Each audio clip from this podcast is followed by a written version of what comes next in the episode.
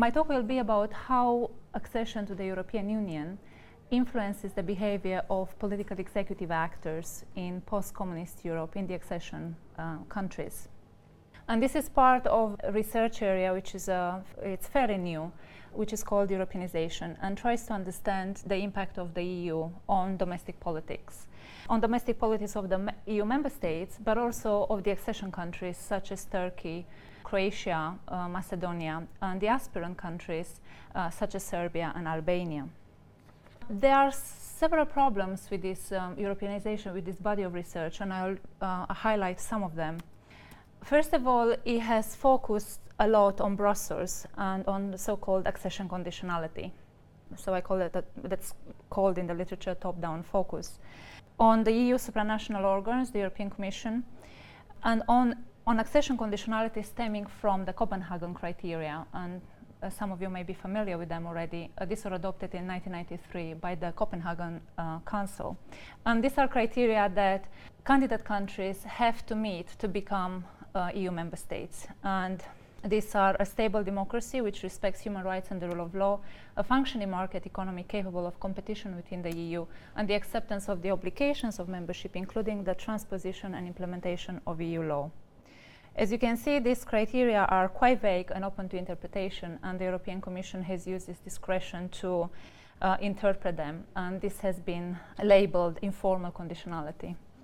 Now, this excessive focus on Brussels has meant that domestic actors and institutions have been neglected. And this is an important shortcoming in the post communist context where key political actors often override legislation and formal institutions. Neglected have also been transnational processes such as um, bridge building between civil society actors, for example, or between executive actors that don't necessarily go through Brussels. As I said, the literature claims that um, the EU influences domestic politics through those accession conditions, but this leaves out a lot of cases of interest where there is no EU rule and yet domestic change happens under EU influence, or EU rule exists yet it is not transferred. And it's precisely this kind of cases that I will be looking at. In terms of methodology, I have tried to overcome the top-down focus on Brussels by paying more attention to domestic actors and domestic institutions. And I looked at Romania, and although this, this is only one case study, I argue that Romania can enlighten us about the impact of the EU on accession countries because Romania has always been a border-like candidate, and it's her natural place would have been more with Belarus or Albania uh, rather than with a sine qua non like Poland. I looked at Romania in the period 2000-2004 when the Romanian government was negotiating with the European Commission the acquis, the acquis being the EU body of, of legislation. And although Romania is now a EU member state, I argue that its experience is relevant to other accession countries who, like Romania, are second, second class candidates that have always been of marginal interest to the West. The case studies I looked at in detail focused on political executive actors within the central government who are the key players negotiating the acquis with the Commission, and who also were the ones who decided the what, when, and how of the cases I will present. And during this period of time, the Romanian government was led by the Social Democratic Party, uh, headed by Prime Minister um, Adrian Năstase and President Ion Iliescu. And quite a few of the Năstase cabinet members were entangled with the previous communist regime. Although they didn't, they won only a plurality of the vote, they nonetheless managed to control parliament through an alliance with a small uh, Hungarian uh, ethnic party. And this was facilitated by the fact that the opposition was badly fragmented. They had also packed the Constitutional Court. They had some control over the media. Domestic civil society was very weak and unlikely to pose any challenges. So really, they were very domestically at the domestic level. They were poorly checked and balanced, and the only the only thing that checked and balanced them was their strong desire to uh, become part of NATO and the EU and also by the scarcity of resources, uh, especially material resources. And yet, these very powerful executive actors became constrained by actors less powerful than themselves. I looked at three controversies. One was uh, Dracula theme park between 2001 and 2002, and this concerned the government's plan to build an amusement park uh, next to Sighisoara in Transylvania, which is a World Heritage Site. The second case was Roșia Montana gold mining 2002-2003. This again involved government support for an open cast gold mining project um, in the Western Carpathians of Transylvania. And the third one was the Transylvania motorway 2003-2004 the controversy over this arose over the letting by the Romanian government of a $2.8 billion contract to the American firm Bechtel without public tender, despite promise they made to the European Commission that all public infrastructure contracts will undergo public tender procedure. In each case, the, the executive behaved in highly puzzling ways. In Dracula Theme Park and the Roșia Montana gold mining, they constrained themselves, giving up or postponing the projects, although there was no EU rule at stake that they had to comply with. While in the Transylvania motorway, there was a very clear rule. The Commission had insisted very strongly on public tender. The Romanian executive was at the height of its accession negotiations with the Commission, so you would have expected them to do everything they can to ensure that accession is not disturbed, and yet they they went ahead with the contract and um, broke faith with the commission a public tender. Now I will talk about the first case study, Dracula Park. So this emerged as a result of the Romanian government's desire, the Năstase government desire to revive Romania's tourism industry, which was dying.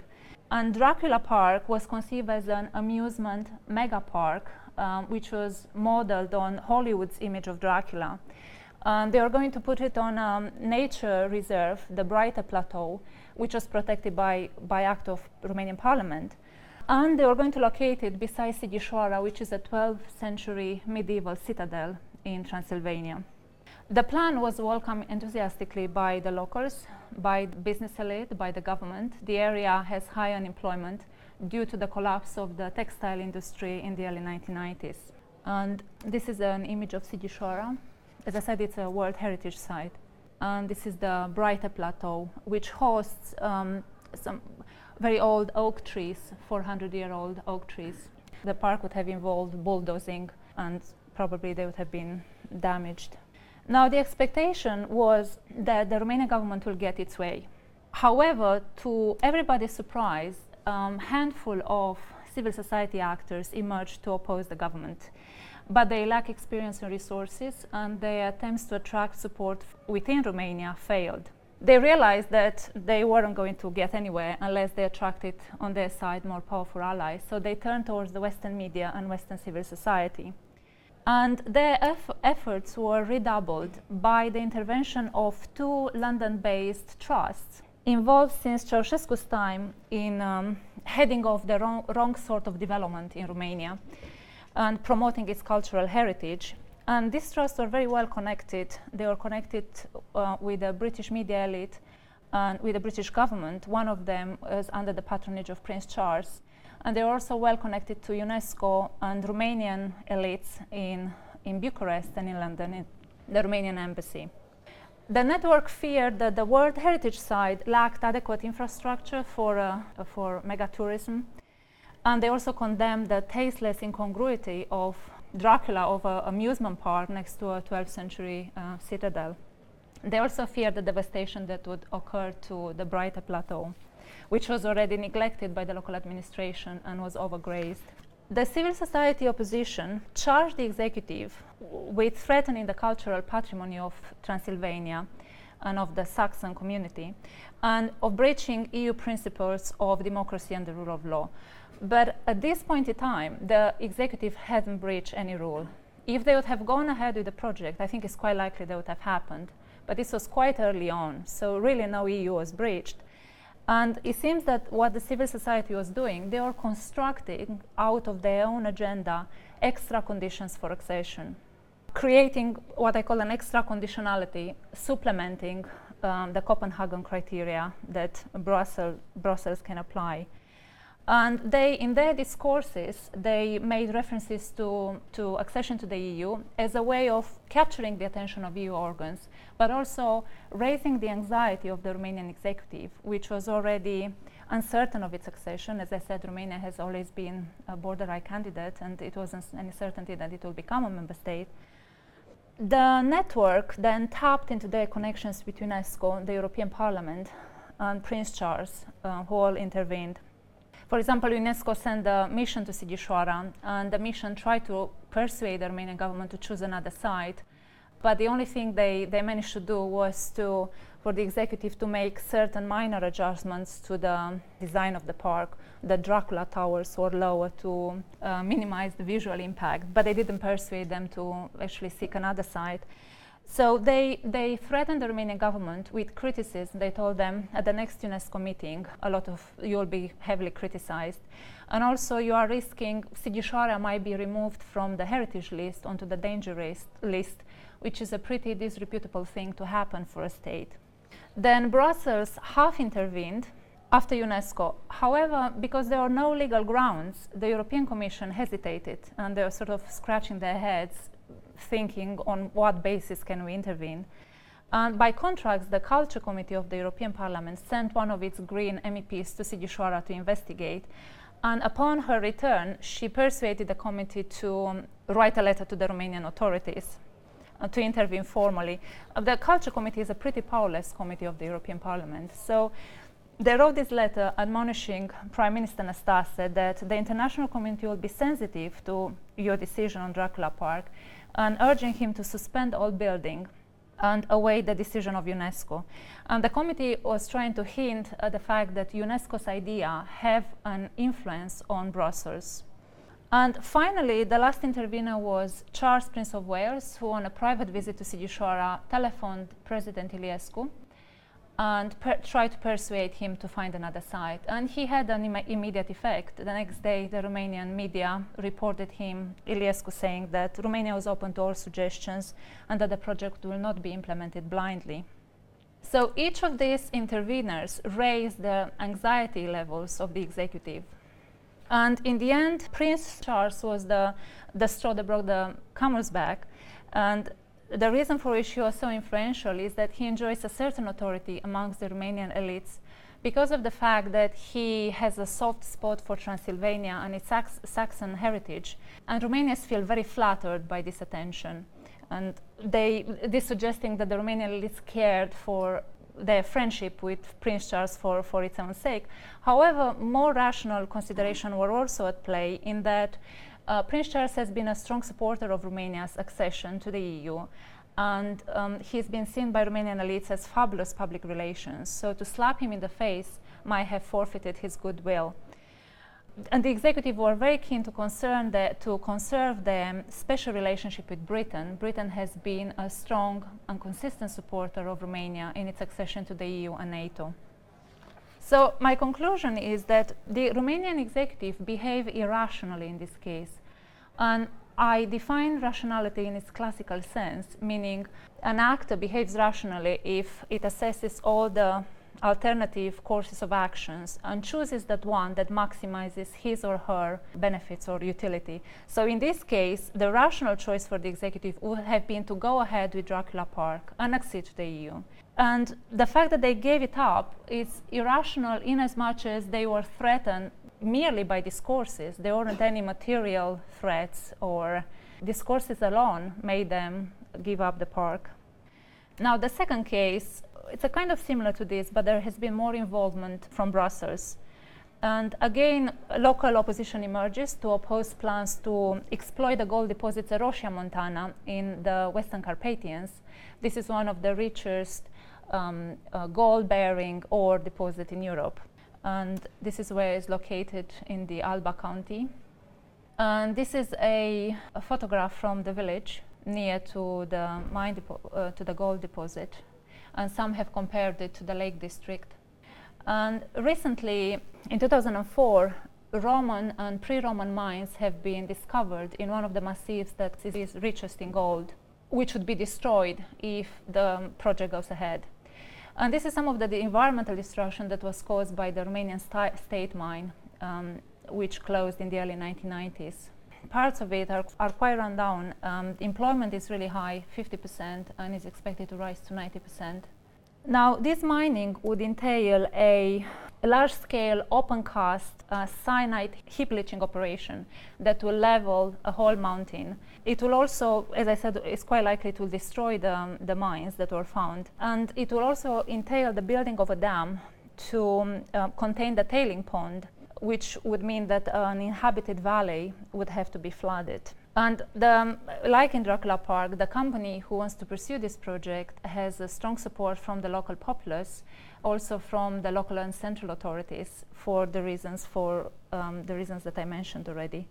The local opponents mobilize not over environmental issues, but over issues to do with private property, in that the company was already buying properties before it had obtained all the necessary permits from the Romanian authorities, and those who refused to sell were under pressure. Again, this local opposition had no resources, had no experience, and is quite likely to have failed had it not been for a Western environmentalist who, by chance, noticed them. Um, she was an environmental journalist with the British magazine The Ecologist. And she took up her cause and transformed the campaign into a professional campaign, which relied on transnational alliances with organizations such as Greenpeace, on lawsuits, and on lobbying EU organs. And they charged the Romanian authorities with conniving with the companies' disregard of EU norms. Now, again, the same Green member of the European Parliament intervened and she persuaded the Culture Committee to send her to Roșia Montană to investigate.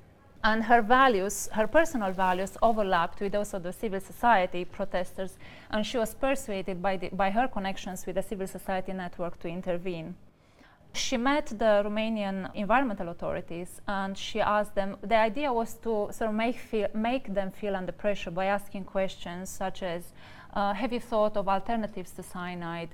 Have you thought about public safety issues? What's going to happen? Who's going to pay for compliance with EU environmental standards? Once you are a member of the EU, um, you'll have to comply with these standards. Who's going to pay for it? Is it the company or is it going to be the Romanian state? However, she never really clarified what EU standards had in mind. And there isn't, um, the EU hasn't banned this form of, of mining, uh, which is practiced in other member states, such as Spain. So the evidence suggests that, lacking any formal basis, she was actually acting in a private capacity to support the NGO opposition, uh, whose values she shared. And the fact that when she went back to Brussels, she tried to convince the European Parliament, member, those members that were drafting the regular report on Romania's progress towards accession, to mention Roșia. uh, this never happened, which suggests that she was promoting this extra conditionality.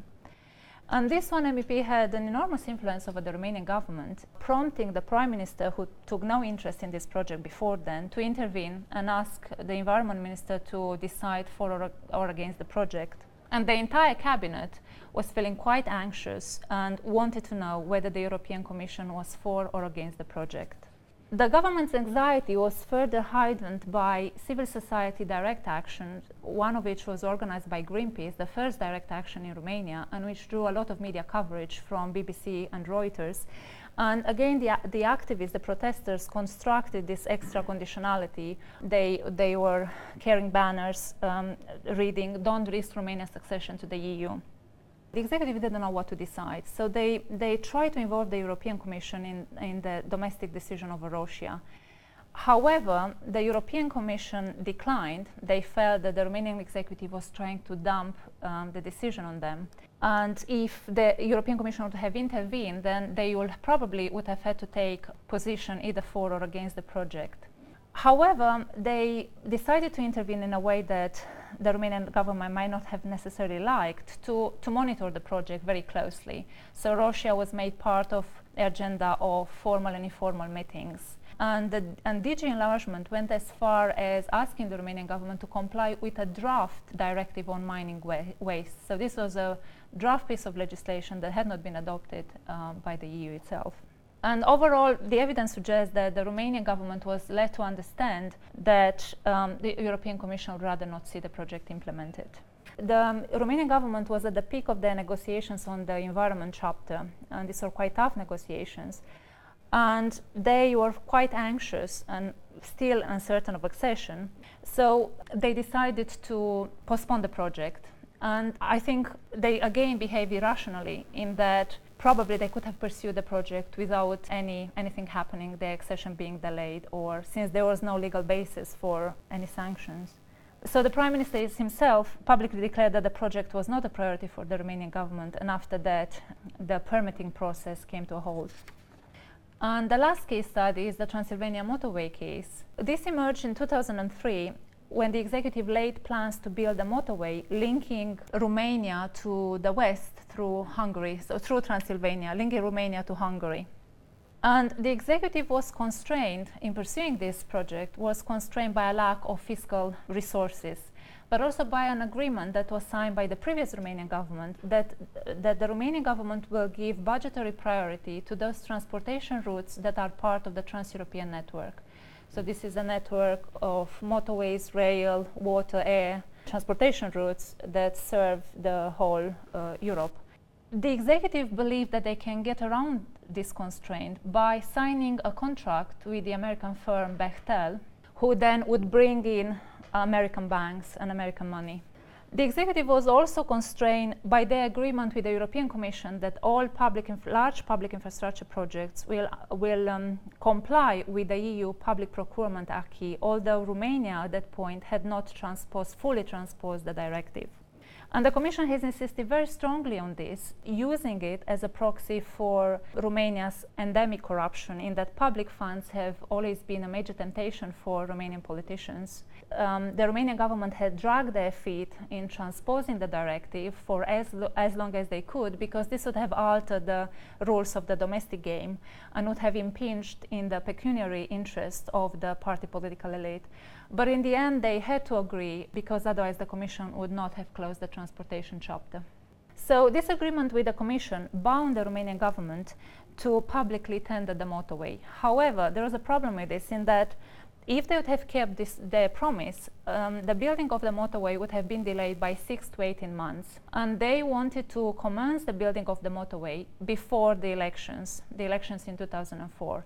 And this was in order to strengthen the um, electoral fortunes of the main coalition partner, the Hungarian party, whose viability was threatened by a faction from within the party. And the, the Hungarian uh, leadership believed that the motorway linking Transylvania and the areas inhabited by the Hungarian minority to Hungary would pacify the rebels. Now, faced with this dilemma, the government decided to ignore their pro- um, promise to the Commission and forge ahead with the motorway the Romanian public cheered the motorway, and um, even the most progressive civil society uh, actors, they were too divided, and they didn't mobilize in a way they, they've done in the other two cases. So the building moto of the motorway began a few months before the elections, and Romania acceded on schedule in 2007. So how did they get away with it? Now, I need to give you a little bit more background about how the Romanian government has managed to get so close to accession. Romania's accession has been facilitated uh, by building bridges around Brussels with, um, to the capitals of powerful EU member states. Uh, Britain, Italy, and Spain were strong supporters of Romania, Romania's accession. Britain, for example, was driven by its own self interest in uh, obstructing the building of a European superstate. And apparently, it was Tony Blair who, in 1999, moved the EU to begin negotiations with Romania. Berlusconi became Romania's most vocal champion, imposing during the Italian presidency, imposing on the Commission that accession negotiations will be closed by the end of 2004. And they were indeed closed under a lot of pressure from Italy and um, other of Romania's patrons. But also, the European Union's own interest in stabilizing the Balkans mattered. And the Năstase government appears to have been particularly shrewd at building powerful alliances, not only to the EU member states, but also to the US. And observers of Romanian politics have commented that a lot of the um, large infrastructure contracts were led not on the basis of business logic, but on the basis of political logic or building powerful alliances. And apparently, Năstase strove not to take sides, but to please all his friends and keep them on his side by distributing presents to them one present for the Americans and one for the Europeans. And for example, allegedly, allegedly to cement his friendship with Germany, the Nastase government led a 650 million euro contract to a company which the Romanian press found to have been linked to the German chancellor. And this was a project aimed at securitizing Romania's borders.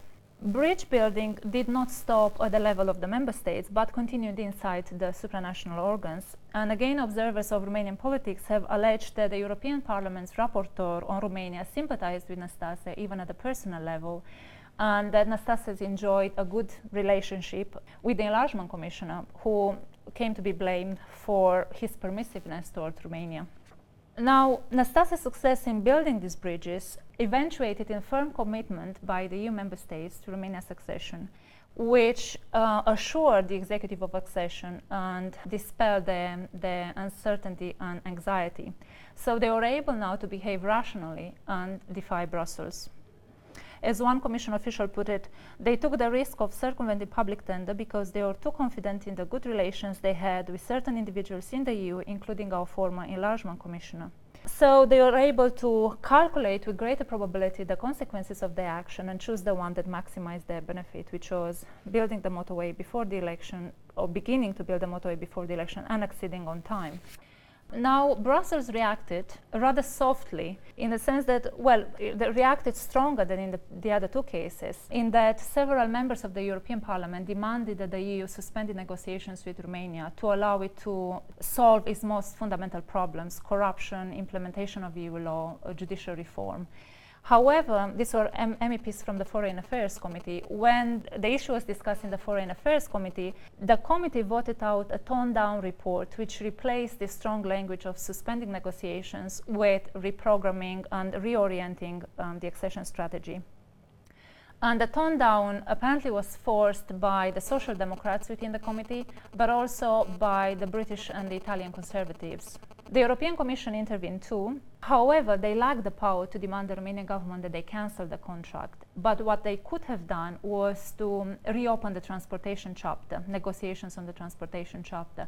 And that was an outcome that the Romanian government really wanted to avoid because it would have sent an extremely negative political signal to the EU. Instead, the Commission opted for softer discipline quarantining the motorway from any EU funding and from any funding from the European banks. But the Romanians walked unsanctioned from their solemn undertakings to the Commission to comply with public tender and to fiscally prioritize the trans-European motorways. So why did the Commission intervene so softly? It appears that the Commission's self-restraint was driven by its political branch uh, to the disappointment of the career of career civil servants who would have preferred a tougher stance and the evidence suggests that the Lycas driver was the enlargement commissioner, whose word on Romania was final and whose friendship shielded Nastase from the worst consequences. But other motives figured in, in that the Commission um, probably didn't want to upset the EU member states and didn't want to clash with the Italian presidency. And this is um, part of the EU's culture of consensus um, on which the EU so much relies. However, Commission might have also wanted to avoid confronting some of Romania's patrons, uh, some of whom also circumvent public procurement uh, from time to time. And to that extent, the Commission's power over the Romanian government was undermined by the member states themselves. And it seems that powerful heads of state were willing to wink at discretionary contracts if these were uh, located in their homelands contracts led to company headquartered in their homelands. And for example, only months after the uproar of, uh, over the Bechtel contract, the Romanian government let again without public tender a big contract to, to the French company Airbus and to Vinci Construction. And the deal that I mentioned before on securitizing Romania's borders was actually signed in the presence of the German Chancellor uh, putting the Commission in an in even more delicate situation that, than in the Bechtel contract, um, in the sense that European companies and governments were informed and involved. So, what can we conclude from these three case studies? One is the Europeanization research has focused too narrowly on Brussels and on accession conditionality, neglecting how this can be influenced by, the, by domestic actors and by the wider enlargement context this enlargement context has created new opportunities, especially for civil society actors. Uh, who have explored and exploited this new opportunity t- without necessarily going through Brussels at all. they took advantage of, of this opportunity to constrain the Romanian executive. And um, in Roșia and in Dracula Park, we saw that the protest began with pretty powerless civil so, uh, society actors who then drew in uh, powerful allies from, from the EU supranational organs and member state cap- capitals. And this wi- wider network exploited the executive's uncertainty over accession and making it comply with an extra conditionality. A conditionality was emerged from this civil society actors' own agenda um, and was parallel to that of Brussels. So I think this is the variable that actually explains the puzzle, the executive uncertainty or lack thereof. And it's quite likely that the Romanian executive might have suspected an extra conditionality illusion, but they probably couldn't be cert- couldn't have been certain that this wasn't real conditionality. This uncertainty of accession originated partly with the EU, with its attitude toward towards Romania, treating it, treating it as a um, second class candidate, but also with the Romanians' own constructions of themselves as outsiders looking in to the West. Now, the relationship between uncertainty and susceptibility to influence may be summed up as follows. When uncertainty and anxiety are high, an accession candidate will be susceptible to irrational influence as of objectively unreal conditionality. Whereas when uncertainty and anxiety are low, the candidate may even get away with flouting real conditionality. Now, how high or low anxiety and uncertainty are, um, it's a matter, it's a question of empirical research.